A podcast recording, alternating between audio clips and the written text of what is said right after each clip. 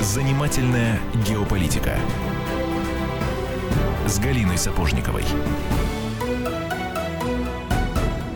Комсомольская правда, прямой эфир, Галина Сапожникова, обозреватель я Антон Челышев. А, сегодня мы поговорим в очередной уже раз, а, поговорим о о том, что принято называть русофобией. Да, Галь, привет. Да, добрый день. О том, что принято называть русофобией, и о том, чем активно пользуются наши западные, в кавычках, партнеры, объясняя все на свете. Ну, да, последние такие самые, самые яркие примеры — это назначение членов Трамповой администрации. А если Тиллерсон да, обвинили чуть ли не в связях а, с Москвой, а, очень-очень плотных. А до самого Трампа тоже, собственно говоря, обвиняли в том же самом. Поэтому всякий, а всякий раз, когда мы пытаемся объяснить, ребят, ну, вы что, с ума сошли? Нас, нас обвиняют в паранойе, дескать. Что вы в каждом шаге на Западе видите антироссийскую какую-то подоплеку? Не надо этого делать. У кого паранойя? У нас паранойя или у них паранойя? С этим будем разбираться, с человеком, который, может быть, точно знает ответ на этот вопрос. Во всяком случае, Э, это тот человек, который в свое время вывел формулу э, э, русофобии и сделал несколько очень интересных предположений. В нашей студии директор Института политических исследований, член Общественной палаты России, политолог Сергей Марков. Сергей Александрович, здравствуйте. Здравствуйте. Рада вас приветствовать. Ну, давайте сразу же сходу к бою. То есть, кажется, не кажется. Если надо, перекрестимся. Вот вы конкретно с практической русофобией когда-нибудь сталкивались? Ну, конечно. Не путайте это, пожалуйста, с бытовым национализмом. Не-не-не, никакого бытового национализма. Значит, э, речь идет э, о том, что вот э, я начинаю выступать на каком-то международном форуме, говорю, э, и там такая чудовищная свистопляска, э, представителей, они идут как представители Украины, но для меня они представители не Украины, а вот хунты вот этой бандеровской. И они начинают кричать там, э, э, смеяться, так сказать, там, Э, Обезьянничать. Пере, всячески перебивать, и организаторы э, поддерживают их, э, ко мне подходят, говорят, мы боимся, что драка будет на, во время вашего выступления. Ну, и первыми факты... же начинают бить. Ну, подождите, может быть, у них реакция, ну, потому что реакция на товарища Маркова, может быть, может ну, быть, не, реакция на слова, тезисы, ну, я на тех, же, на тех же самых форумах я выступал чуть раньше, да, значит, когда вот... До Майдана. Не, да, до Майдана не зашкаливало таким образом, и все это было. А, и, значит, они так более-менее более спокойно действовали, да. А, и я вот, знаете, хотел бы сказать, то, а, ну, а меня они еще немножко чуть побаиваются, поймите, да. Что вы так можете ответить, что мама Но, не горюй, э, не, да? не, не в этом смысле. Я ответить могу им в том смысле, что я транслирую это потом и рассказываю, да. То есть я, как бы, условно говоря, разоблачаю это, сдаю международному информационному мнению вот это совершенно неприличное а, поведение. Поэтому меня они а, побаиваются.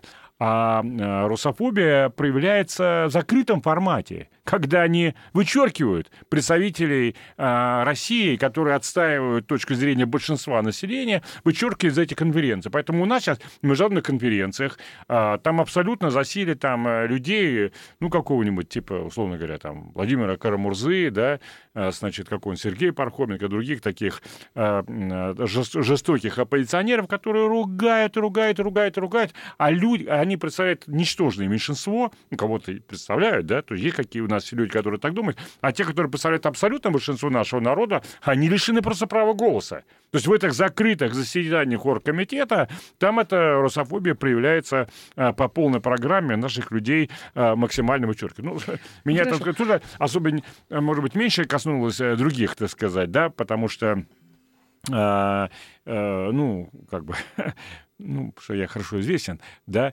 а, но вообще говоря, я проявляюсь, ну, это невозможно. Это вот это вот зашкаливающее а, в ненависти к России.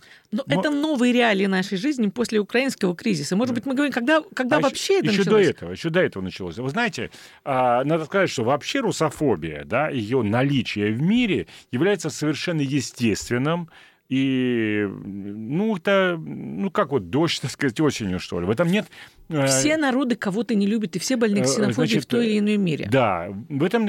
Потом мы великая страна. Ну, вот поймите, вот поляков, да? Ну, Россия несколько раз участвовала в разделе Польши и подавляла, в частности, вот стремление польского народа иметь собственную государственность. Но, естественно, у них к нам как бы такой вот как бы... Любовь, ненависть такое состояние. Да, естественно. Да. Ну, любви нет. Скорее такая, знаете, вот такая... Ну, поспорь, я только да. что вернулся из Польши да. несколько дней назад. Ты да. говоришь, что государственная русофобия там, конечно, зашкаливает, но личностная, э, личностная на уровне личности... Слушайте, ну, во-первых, справедливости ради нужно сказать, что поляки тоже в свое время едва вообще не, там, не поставили крест на самом существовании русского государства. Давайте вспомним начало 17 века, Великую Смуту и так далее. Э, это совершенно верно. И именно поэтому и у нас полонофобия небольшая, как бы такая есть. Но у нас полонофобия как бы сверху вниз, понимаете, что мы победили в этом историческом, так сказать, противоборстве, да. да, а у них э, снизу вверх на нас, и она, естественно, больше энергетики.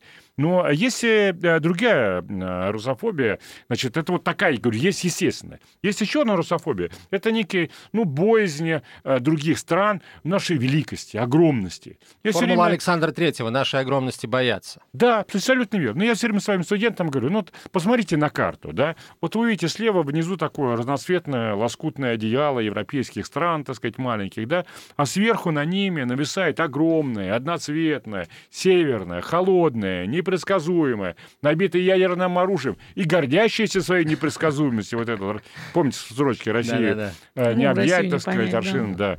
да. А, ну, они побаиваются, это тоже естественно. И третья тоже естественная вещь, это то, что у нас есть конкуренты, да, за, так сказать, ну что, за борьбу в мире, в Европе, США, там, Великобритания была, Франция, Германия, да, и они борются с нами и активно используют русофобию. Это вот естественная а, русофобия, да, но а, вот это нормально, но если неестественная, что неестественного?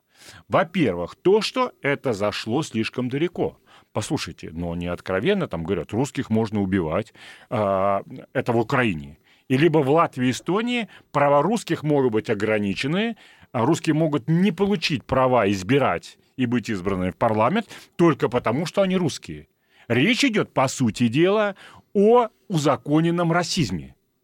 А, ну, э, в этом ряду э, русофобия стоит в одном ряду, так сказать, как бы с э, антисемитизмом, с исламофобией, так сказать, там, так далее. Причем в достаточно жестоких формах. А на Донбассе же именно это происходит. Каждую ночь стреляют, только потому что русские, их можно расстреливать. И вот это совершенно неестественно. И мы говорим европейским нашим коллегам, в свое время антисемитизм был одно, как форма расизма, был одной из причин, которая привела Европу к чудовищной катастрофе Второй мировой войны. Не думаете ли вы, говорим мы, что русофобия вас приведет к чудовищной катастрофе новой мировой ядерной войны? То есть, когда они накачивают себя ненавистью к России, когда они любую агрессию в отношении России оправдывают, то они вынуждают нас просто защищаться. Как это и происходит, предположим, сейчас на Донбассе, где вот воля э, русского народа, так сказать, защитить русских людей, которые там э, существуют. Вот это вот как бы, это неестественно. Еще одна неестественная форма расизма, э, русофобия э, существует в Латвии и Эстонии, вот в этих двух республиках. Там сформированы а, недемократические режимы, которые вот опираются на корпус избирателей без русских почти да, за счет искусственного э, лишения прав, э, э, так сказать, избирательных. Ну, это так, это тому мы были свидетели, но тем не менее эти страны у нас в рейтингах демократии занимают места так пунктов на 100 приблизительно выше, чем Россия. В этом и проявляется, опять же, русофобия вот этих стран. Так сказать. То есть права человека должны быть защищены, но когда нарушаются права русских, это не так важно. А эти страны еще накачивают русофобию, потому что для них это форма защиты своих политических режимов. Просто если русский будет иметь право голоса в Латвии и Эстонии, тогда а, парламенты обновятся на 90%. Вот все эти, кто сейчас едет в парламенте, 90% потеряют свои места, а в правительстве на 100% потеряют свои места. Естественно, они задержатся, и поэтому они раскрачивают. Поэтому а, вот русофобия как форма расизма, она имеет, обладает характеристиками еще и государственной политики очень во многих странах. Сейчас паузу небольшой сделаем. Сергей Марков в нашей студии. Продолжим через несколько минут. Занимательная геополитика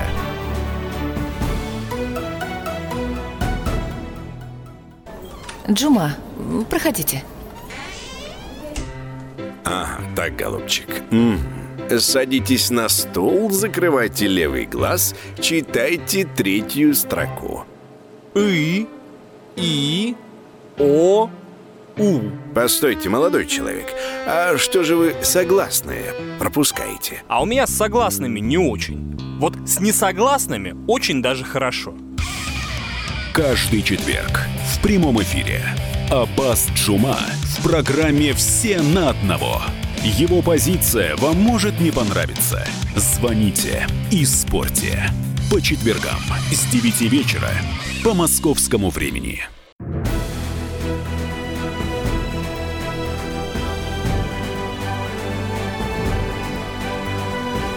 Занимательная геополитика с Галиной Сапожниковой. А, Продолжаем. Галина Сапожникова, Антон Челышев и наш гость Сергей Марков, директор Института политических исследований, член Общественной палаты России, политолог. Итак, кстати, э, возвращаясь в Прибалтику, Галь, ну, дай да, мне вернуться в да, Прибалтику. да. Вот одно по- последнее, ну как, крайнее, боюсь, что не последнее, крайнее проявление русофобии в Эстонии это... Нет, не в Эстонии, простите. Простите, это было не в Эстонии, поэтому а, вопрос, что называется, снимается. Это Нет, ну я могу сказать, если ты вспоминаешь Эстонию, мою горячо любимую, Да-да-да. это без кавычек, правда, все-таки мне там журналистская молодость вся прошла, то я, конечно, очень много с этим сталкивалась, но вот начиная от того, что помню, как-то пришел ко мне в гости один эстонский молодой человек и, говорит, а ты знаешь, Галя, вот у русских есть такая привычка пускать домой в новую квартиру запускать тараканов. Я говорю, слушай, у нас вообще есть привычка, что эти тараканы пушистые говорят мяу. Он говорит, нет-нет, ты просто не знаешь, ты просто не знаешь русских, у вас точно есть такая привычка. То есть э, миф, мифотворчество было такое очень обидное, эм, такая вот некая Откуда он это узнал, Галь? Кто ему об этом ну, со- сообщил? Вот, э, Вот это? вот, не знаю, брезгливость некоторая в отношениях чувствовалась, э, вот что, допустим, и- в- не- не скажу за всех, но в большом количестве, в подавляющем количестве эстонских семей, допустим, было не принято жениться на русских девушках, и так относились к ним с опаской большой. Это было, это все неприятно. Потом это вышло на э, такой характер государственной русофобии. Сейчас бытовой русофобии нет, есть такой холодный равнодушный. В принципе, люди-то, они всегда добрее государства. Э, В общем, и в той же Польше вот э, теплейшие отношения. И с эстонцами очень А спокойно. вот объясните мне, пожалуйста, коллеги, как к этому относиться? Я не знаю, да, вернемся вот в Прибалтику, да, то, с чего я начал.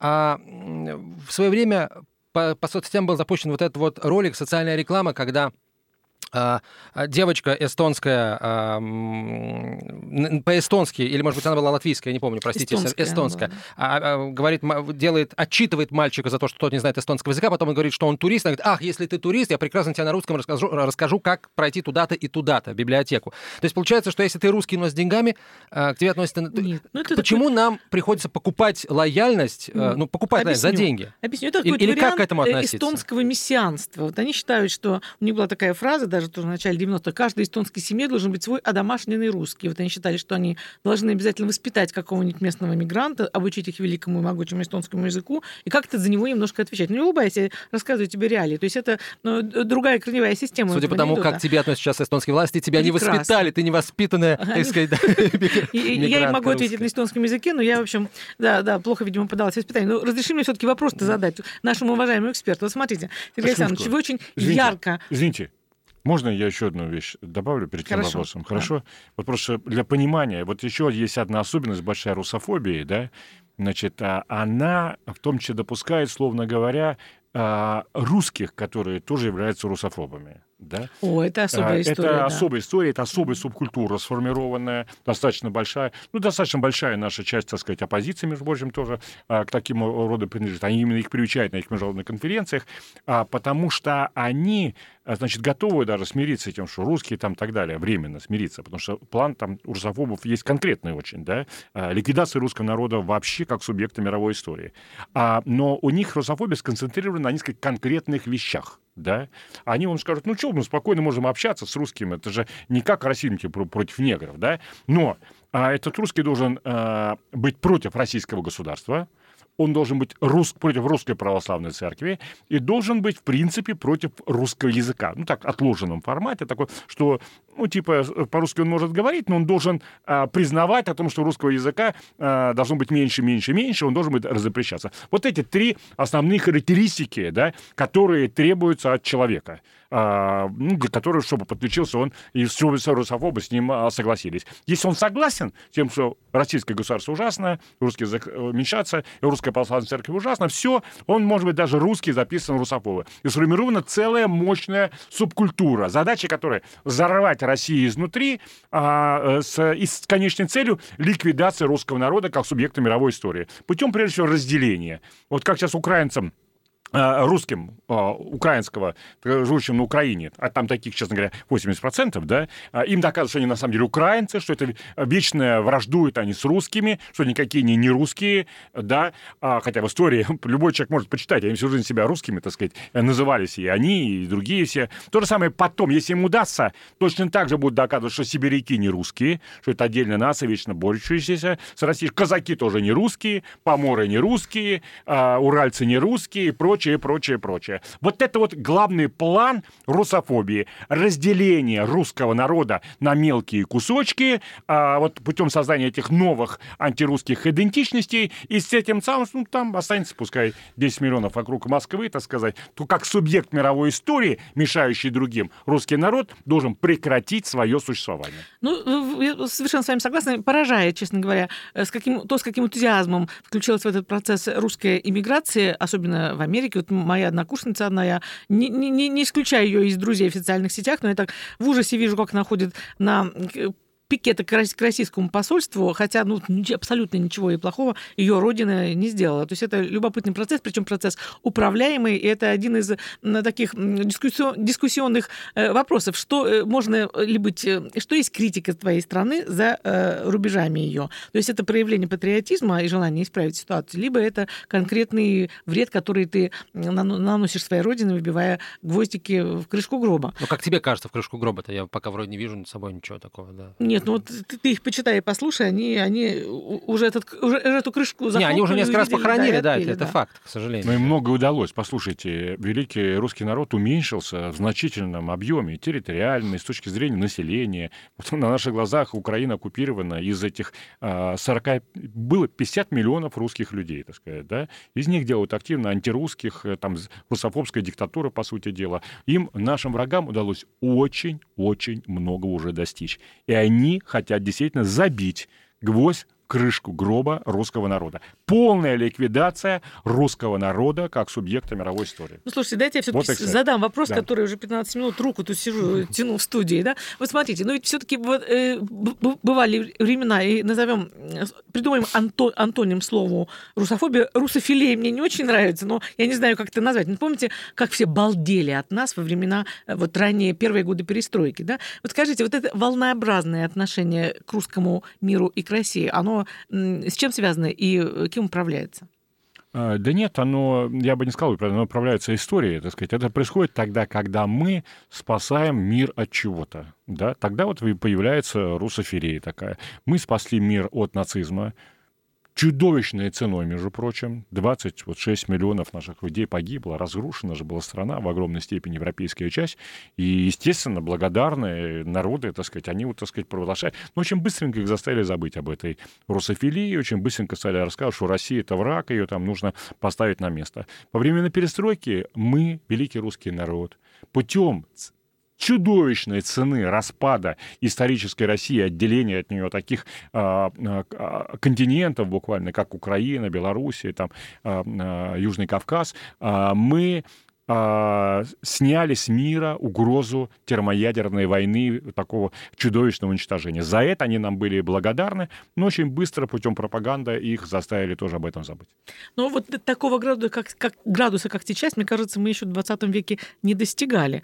Э, вот лично я почувствовала, что что-то да. случилось Э, сначала я думала, что в деле Литвиненко, когда я приехала в Лондон проводить расследование, была потрясена э, тем негативизмом и ненавистью, которые были пропитаны публикации. Но потом, проанализировав, я поняла, что, пожалуй, ведь это началось еще даже раньше, с катастрофы над Боденским озером, когда, не дожидаясь результатов, нас обвинили о том, что пилоты не говорили по-английски явно, потому что они были русские. Явно топливо было ворованным, они наверняка подрабатывали таксистами, потом пьяными пришли, сели на штурвал и так далее. То есть э, получается, что у нас вот что, с приходом Путина, что ли, сразу же началась эта вот э, русофобия нового этапа?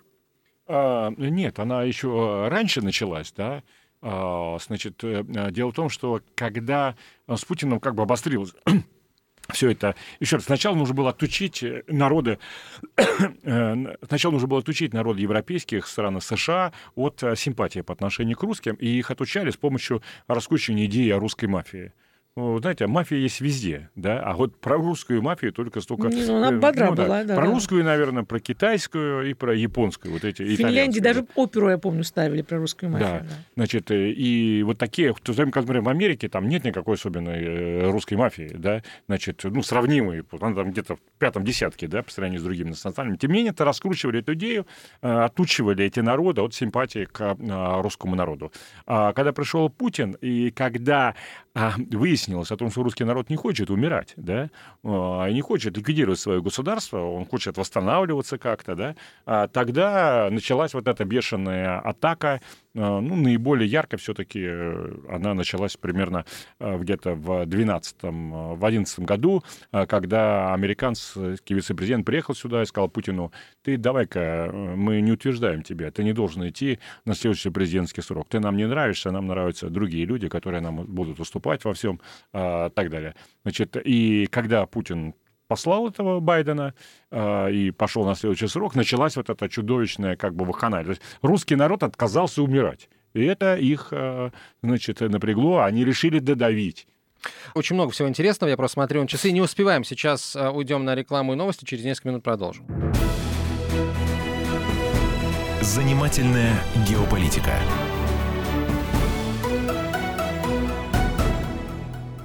Раз в неделю журналисты Политики, предприниматели и общественные деятели снимают галстуки и приходят к нам в студию.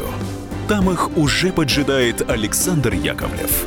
Ему, как и нам, не терпится узнать неизвестные детали об известных людях. Слушайте программу «Какие люди» каждую среду с 9 вечера по московскому времени.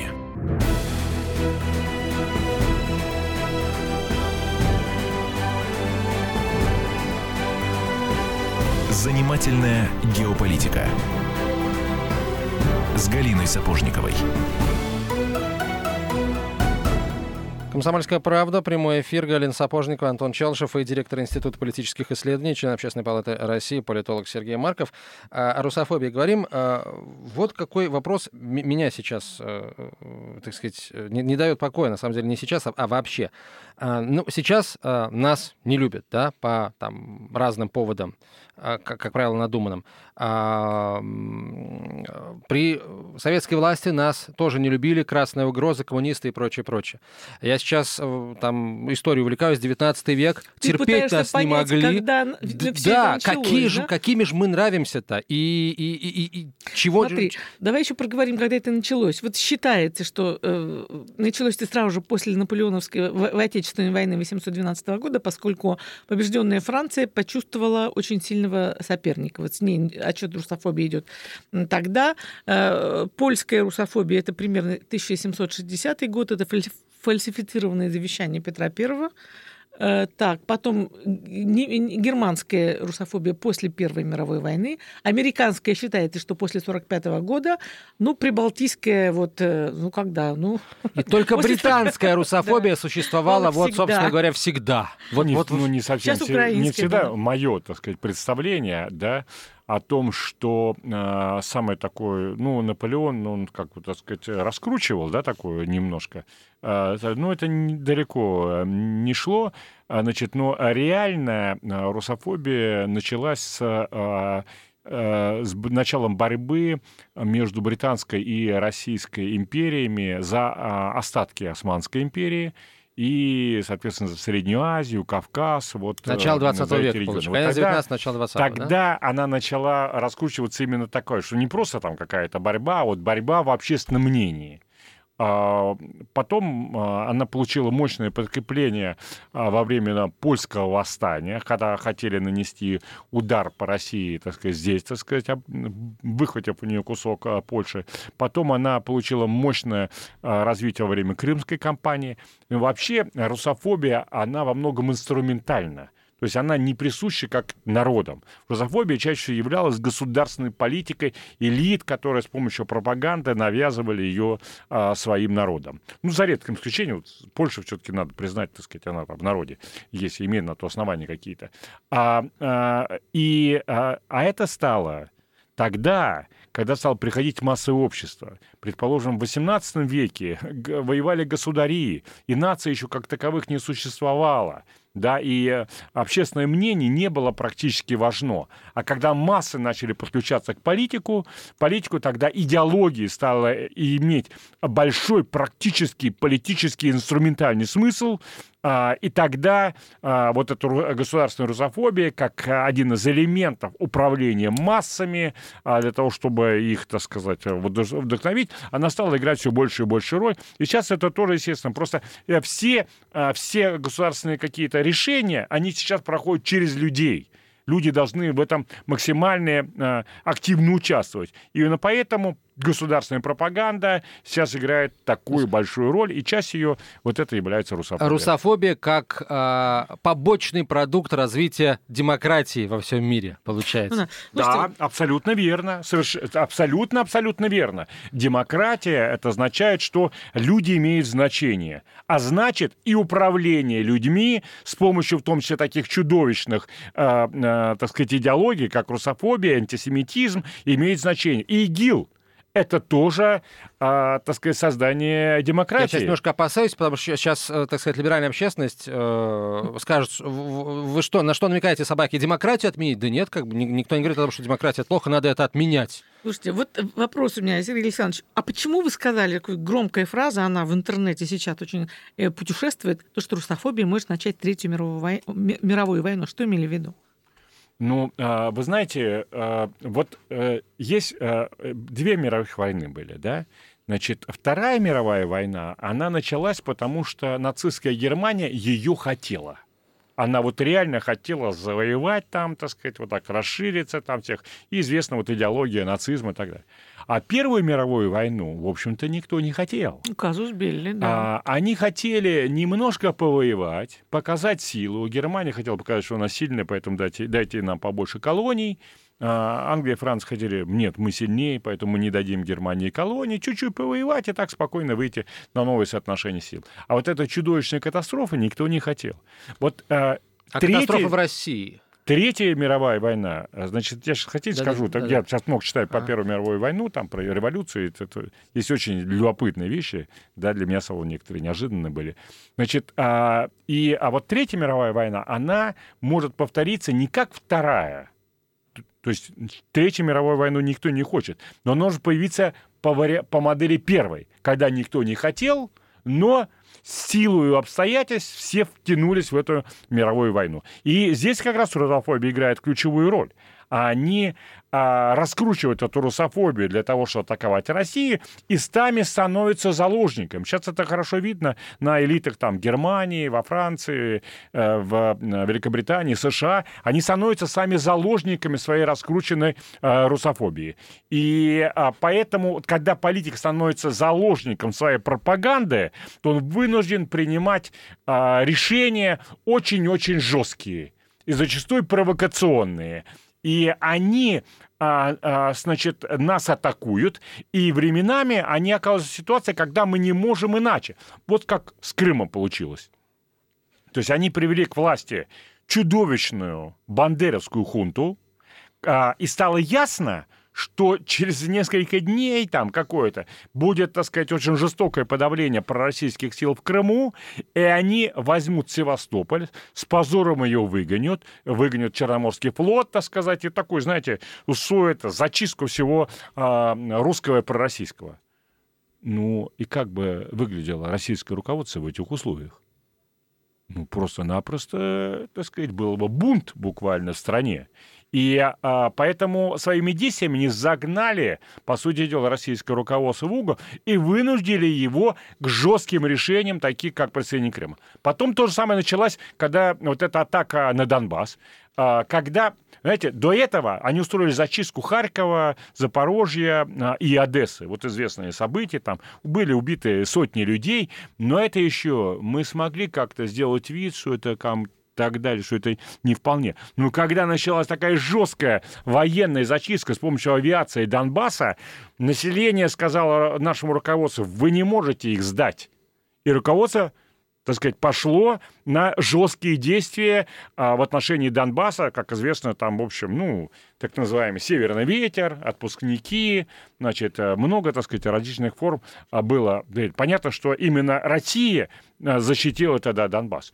Но еще одна такая вот какая-то провокация, и русофобия может заставить западных политиков опять провести такие события, которые будут рассмотрены российским руководством как неприемлемая угроза, требующая жесткого, в том числе военного ответа. А те уже ответят военным образом. А я предлагаю сейчас обсудить э, новость, которая появилась вот в этот понедельник.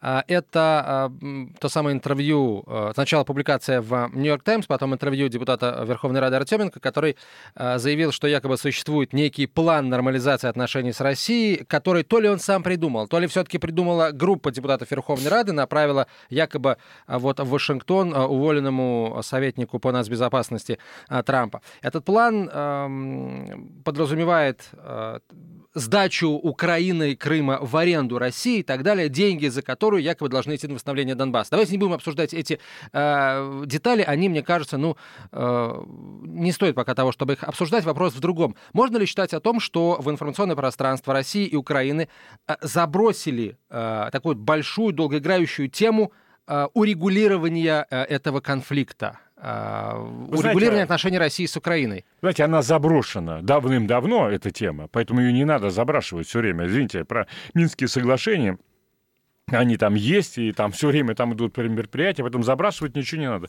Этот э, план якобы является фантастической, свидетельствует лишь просто э, фактически он почти психической неадекватности. Вы поймите, среди депутатов Верховной Рады разные люди, воры там и так далее, но там существенная часть, примерно одна четверть, является просто психически неадекватными. Они не пройдут тесту психиатра, понимаете? Их клинику... Реально, это ни с каких не оскорблений, ничего. Ну, это так вот, по факту, так сказать, к сожалению, вынужден сделать. Ну, так вот, э, и они, ну, степени адекватности плана говорят то, что они, э, значит, обещают, э, что Украина не вступит в Евросоюз. Понимаете, не нужны никакие обещания, да, а, потому что и так каждый нормальный человек знает, что Украина нет никаких шансов а, стать членом Евросоюза. Это все а, понятно. Идея о том, что Россия должна признать о том, что Крым является частью Украины, и типа платите Украине деньги типа за его аренду, это полный бред, и это скорее а, попытки, самое же главное не то, что это в деньги, самое главное это публикация в Нью-Йорк Таймс. Да, да, безусловно. Да, это попытка, так сказать, подорвать а, Минский процесс, попытка уничтожить Минск-2. Минск-2, я, кстати, что вы тоже поняли, поясняю, много людей, так сказать, знают, но не знают, в чем дело. Минск-2 — это обмен. С одной стороны, что так прибежали Меркель с Оландом? Тогда разгромлено были вооруженные силы Украины, и а, армия Донбасса была готова наступать и освободить сначала Славянск, Краматорск. Если бы там аплодисментами их встретили, возможно, вообще рухнули все силовые структуры, и армия Донбасса вполне могла пойти дальше на освобождение Харькова, Запорожья, а, значит, Одессы и так далее. Чтобы это приостановить наступление, они прибежали, сказали, вот мы согласны, Донбасс остановил свое наступление – а теперь вот их с их стороны выполнять, а с их стороны ничего не выполняется. Они должны были прекратить обстрелы, да, должен быть прекратить блокаду, должны были принять закон, э, как бы позволяющий Донбассу быть де-факто независимым, но в, э, якобы в составе, так сказать, Украины, признавая все это состав Украины, но при этом должна была быть амнистия, так сказать, выборы, должны вот Захарченко Плотницкого, проще сказать, должна была пройти их легитимация через выборы. Что ясно, что они победили бы.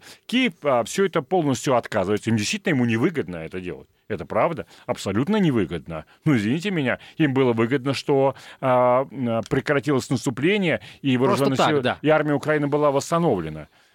Хотя у меня единственное, знаете, самое такое, не я не понимаю, почему армия Украины терпит этих бандитов, которые над собой командуют. Я знаю, что дисциплина в свое время в 2014 году насажалась жесточайшими методами. Десятки офицеров, так сказать, украинских были расстреляны за отказ э, стрелять. Вот, кстати, Но тоже... сейчас почему? Я считаю, что армия Украины должна освободить Киев, свою столицу, от э, э, террористов, которые захватили власть Киева. Сейчас нам вновь необходимо прерваться на несколько минут. Сергей Марков в нашей студии. Продолжим через 4 минуты. Оставайтесь с нами.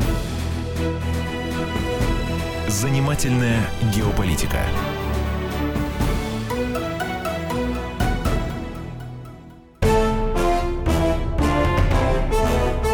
Товарищи солдаты и офицеры российской армии. Полковник Баронец разрешает обратиться. Звоните и задавайте накопившиеся вопросы. Угроза НАТО, жилье для военнослужащих и перевооружение России – Обо всем этом Виктор Баранец знает лучше других. Программу «Военный ревю» слушайте по будням с 5 вечера по московскому времени.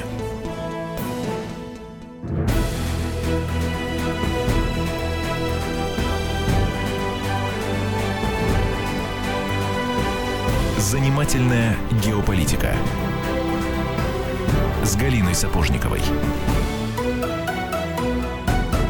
Сергей Марков в студии радио «Комсомольская правда», а, политолог, директор Института политических исследований, э, член Общественной палаты Российской Федерации, обозреватель «Комсомольской правды» Галина Сапожникова и Антон Челышев. Знаете, это такой вот у нас такая уже традиция последних двух с половиной лет, о чем бы мы ни говорили, разговор все равно идет в сторону Украины. Но я, коллеги, все-таки последняя часть нашей программы «Русофобия», давайте э, э, подойдем к основному каналу. Так вот скажите, вот такой у меня вопрос. А вам вообще не фиолетово, что о нас думают и как к нам относятся? Это такой провокационный вопрос, с... а потом второй. Будет. Да, мне совершенно не фиолетово, да, поскольку, извините, еще раз повторяю, русофобия выступает э, способом травли нас, нас делают людьми второго сорта. Я не хочу быть человеком второго сорта.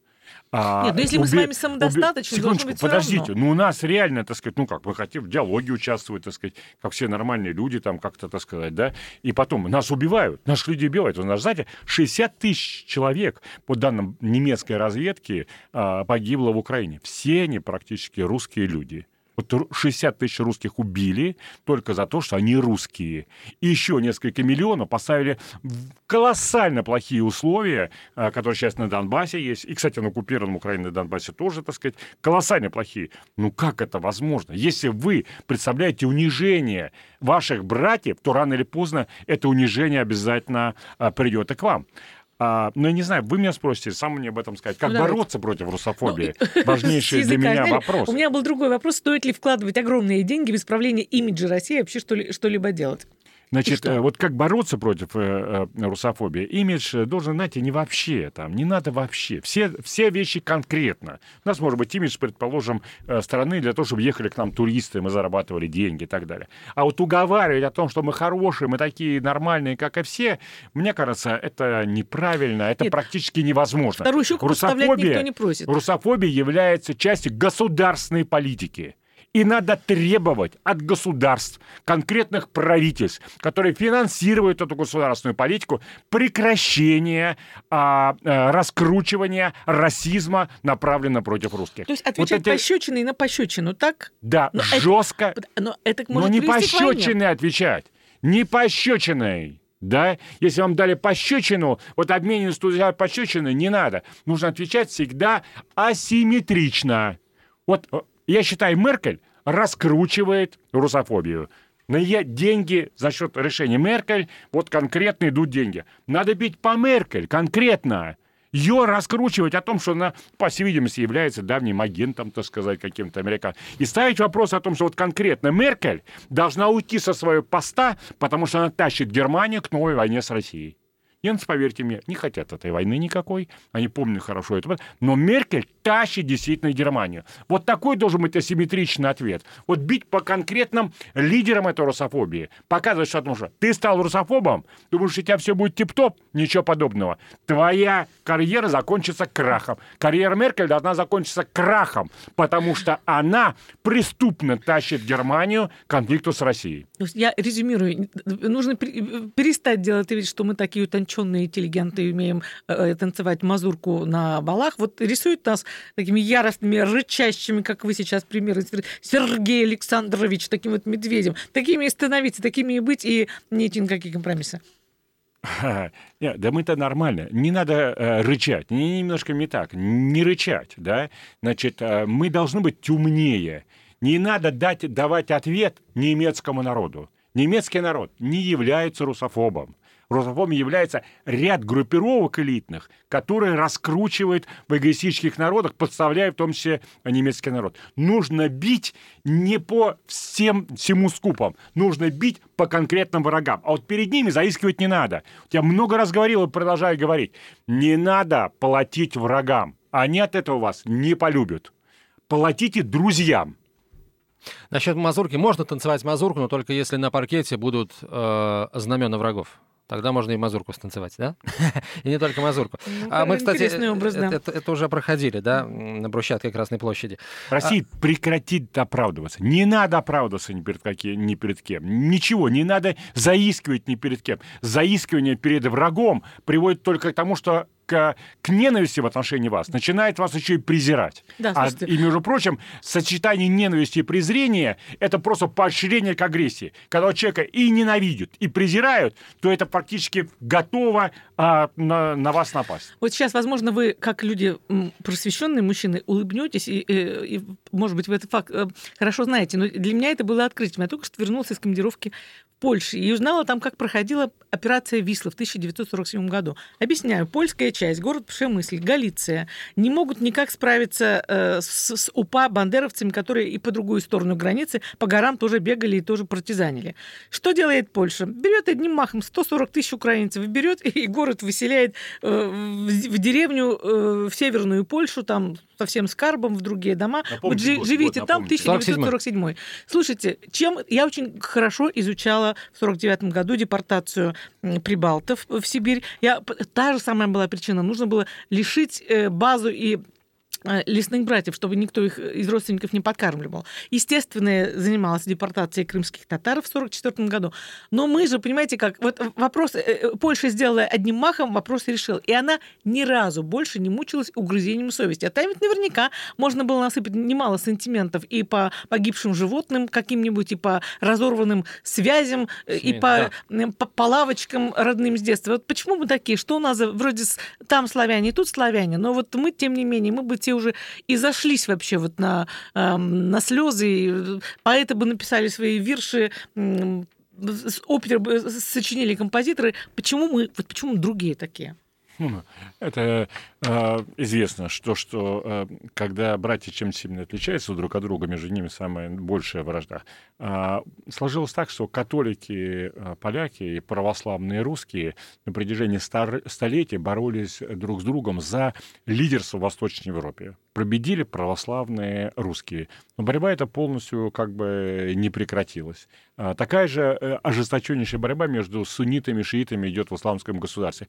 Мы с поляками также во многом, как сунниты и шииты, только значительно более спокойные, цивилизованные, как говорил великий Фридрих Ницше.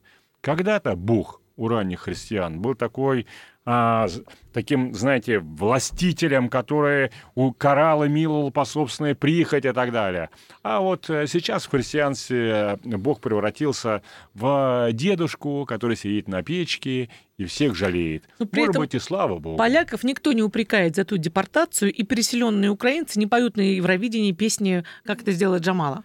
А, все эти вещи, они имеют политический контекст, а, а мы, а, к сожалению, сами а, много ничего не сделать. Я, например, вот возвращаясь там к Германии, предположим, да, я, например, считаю, что мы должны требовать чтобы на всех промышленных предприятиях Германии были поставлены памятники русскому рабочему, который был угнан с Германии. В Германию миллионов, несколько миллионов человек были угнаны и погибли там в этой Германии, создавая фундамент немецкой промышленности.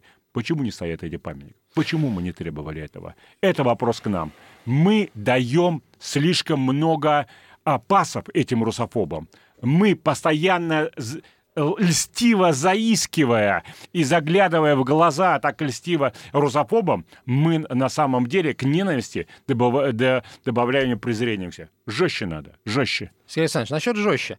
Вот вы э, привели пример с э, Минскими соглашениями. Вот возникла ситуация, когда действительно все было готово э, к тому, чтобы э, ополчение наступало и э, шло дальше на запад. Но вот в итоге решили Минск, Минск, приняли Минск, начертили эту линию. Сейчас благополучно из-за этой черты э, продолжают уничтожать население Донбасса. Я сейчас вспоминаю э, 19 век, э, Крымскую войну, и ну, тогда ситуация, конечно, была еще более страшной. Э, вы представляете, что я имею в виду, да? Э, передовые части Скобелева уже видели минареты Стамбула. То есть еще чуть-чуть и взяли бы Константинополь, и, может быть, до сих пор были бы там. Был бы, была бы часть Южного федерального округа Российской Федерации. Но а, опять на дипломатическом уровне нам предложили остановиться, подумать, посулили какие-то уступки, и, и мы, собственно говоря, а, согласились, а потом были неоднократно за это биты. Вот почему так? Всякий раз, когда действительно есть, а, а, когда брежет большая победа, мы верим а, посулам а, и, и останавливаемся. А, а мое мнение, потому что большая часть российской элиты традиционно считает свой русский язык, э, э свой э, русский народ неполноценным, а Россия считает, что должна, в общем-то, так или иначе учиться у большого, великого, просвещенного Запада в лице, прежде всего, Европы там и других. Вот это стремление а, большой части русской элиты а, быть признанными в качестве э, младших каких-то партнеров Запада, а не быть лидерами своего э, русского народа и стремление к эксплуатации своего русского народа, э, русской элиты. Вот э, корень э, этой проблемы. Тема эта колоссальная, бездонная. Я полагаю, поводов поговорить на эту тему будет еще очень много. А сейчас мы говорим большое спасибо, потому что время заканчивается директору Института политических исследований, члену Общественной палаты, политологу Сергею Маркову. Галина Сапожникова и Антон Чалышев. До встречи через неделю. Занимательная геополитика.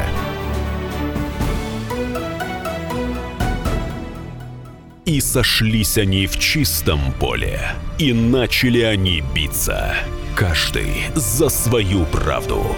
И не было в той битве ни правых, ни виноватых. Звон стали.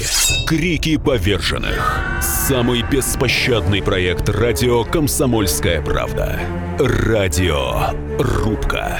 Столкновение взглядов, убеждений и принципов. У гостей в студии всегда полярные мнения. Слушатели участвуют и голосуют. Нам есть о чем поспорить. Остро, жестко, жестоко.